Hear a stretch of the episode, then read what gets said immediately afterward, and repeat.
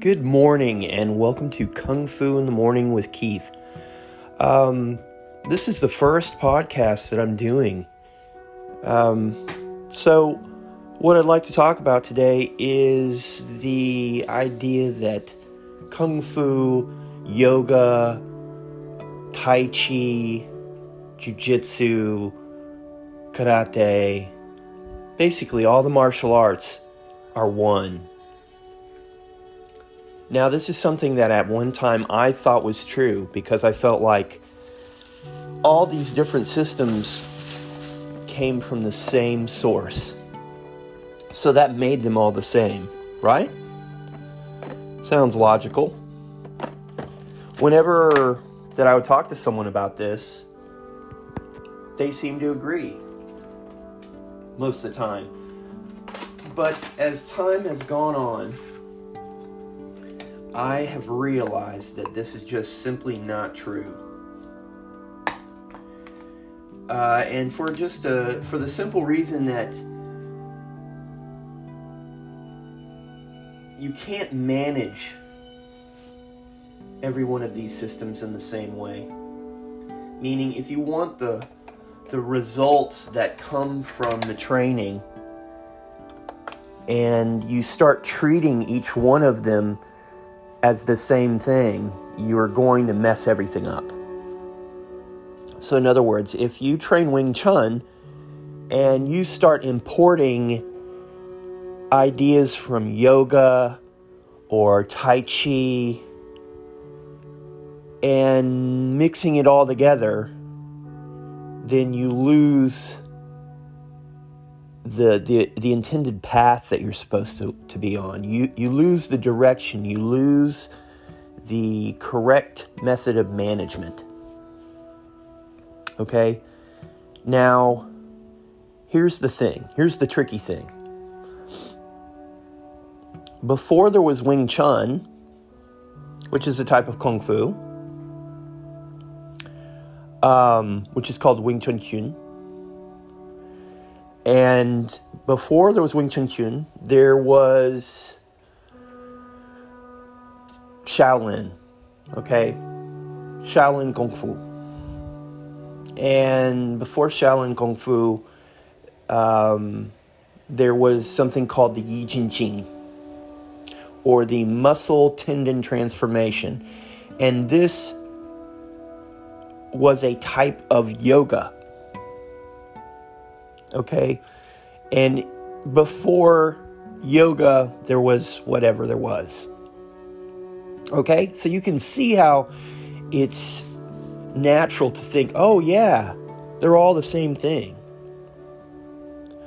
But each one of those steps were managed in a different way.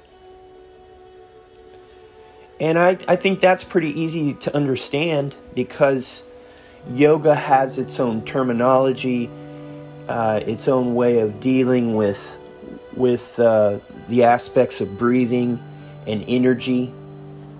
Uh, for instance, the terminology for energy work um, is prana or pranic breathing.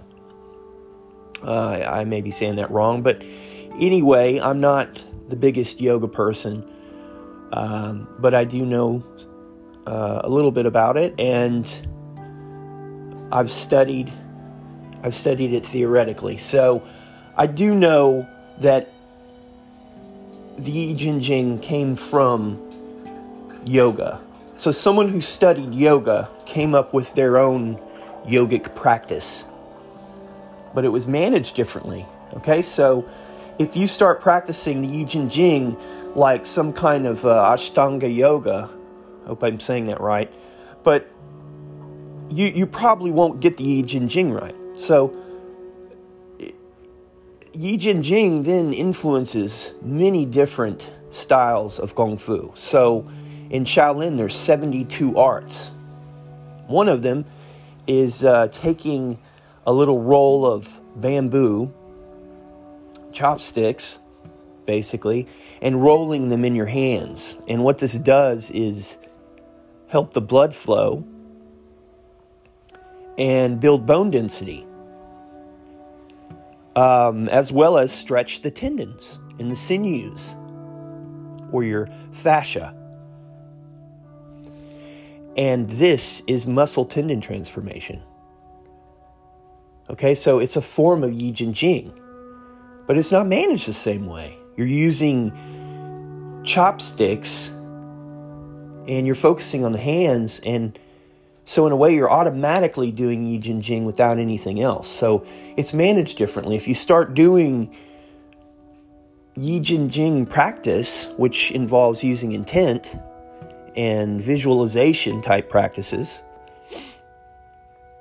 at least the Yi Jin Jing I've uh, studied has that, then all of a sudden you're losing sight of what this other Shaolin art called the dragon rubbing palms, golden dragon, or uh, in Wing Chun, we use it and it's just called chopstick work. But you lose sight of it. And Wing Chun is not chopstick work only, and Wing Chun is not Yi Jin Jing only, but the Siu Nim Tao, which is uh, a core practice of Wing Chun, has many attributes from the Yi Jin Jing. Okay, so that means uh, our, our Wing Chun is not yoga either, but it is it's it's similar. It's got yogic principles that are managed differently. So therefore, we don't want to um, export or import. Sorry. Um, anything in there that that's going to um, to change the way that we practice it. We don't want to bring anything from Tai Chi and import it into our our Wing Chun. Now, there's nothing wrong with practicing Tai Chi and practicing yoga outside of our Wing Chun or our Kung Fu or our, our Karate, whatever that is. Just know that it's a separate system and leave it alone and you're going to benefit whatever that art has much more than if you were trying to create some kind of um, mixed martial art or mixed yoga or or some kind of uh, eclectic blend and believe me i've i've been to these schools before i have studied under these so-called grandmasters and um, that's fine. If you want to go and call yourself a grandmaster, then do that. But personally, no matter how many years I have under me and how many students I've taught, I'm never going to request that anybody call me a grandmaster. So please don't do that, even as a joke, if you ever meet me. It's really um, it really means nothing.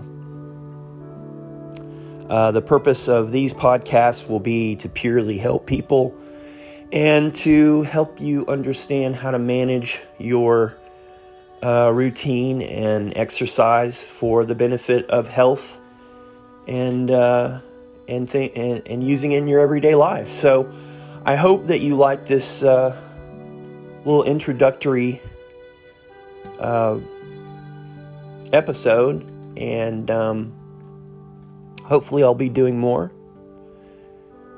And uh, have a good day.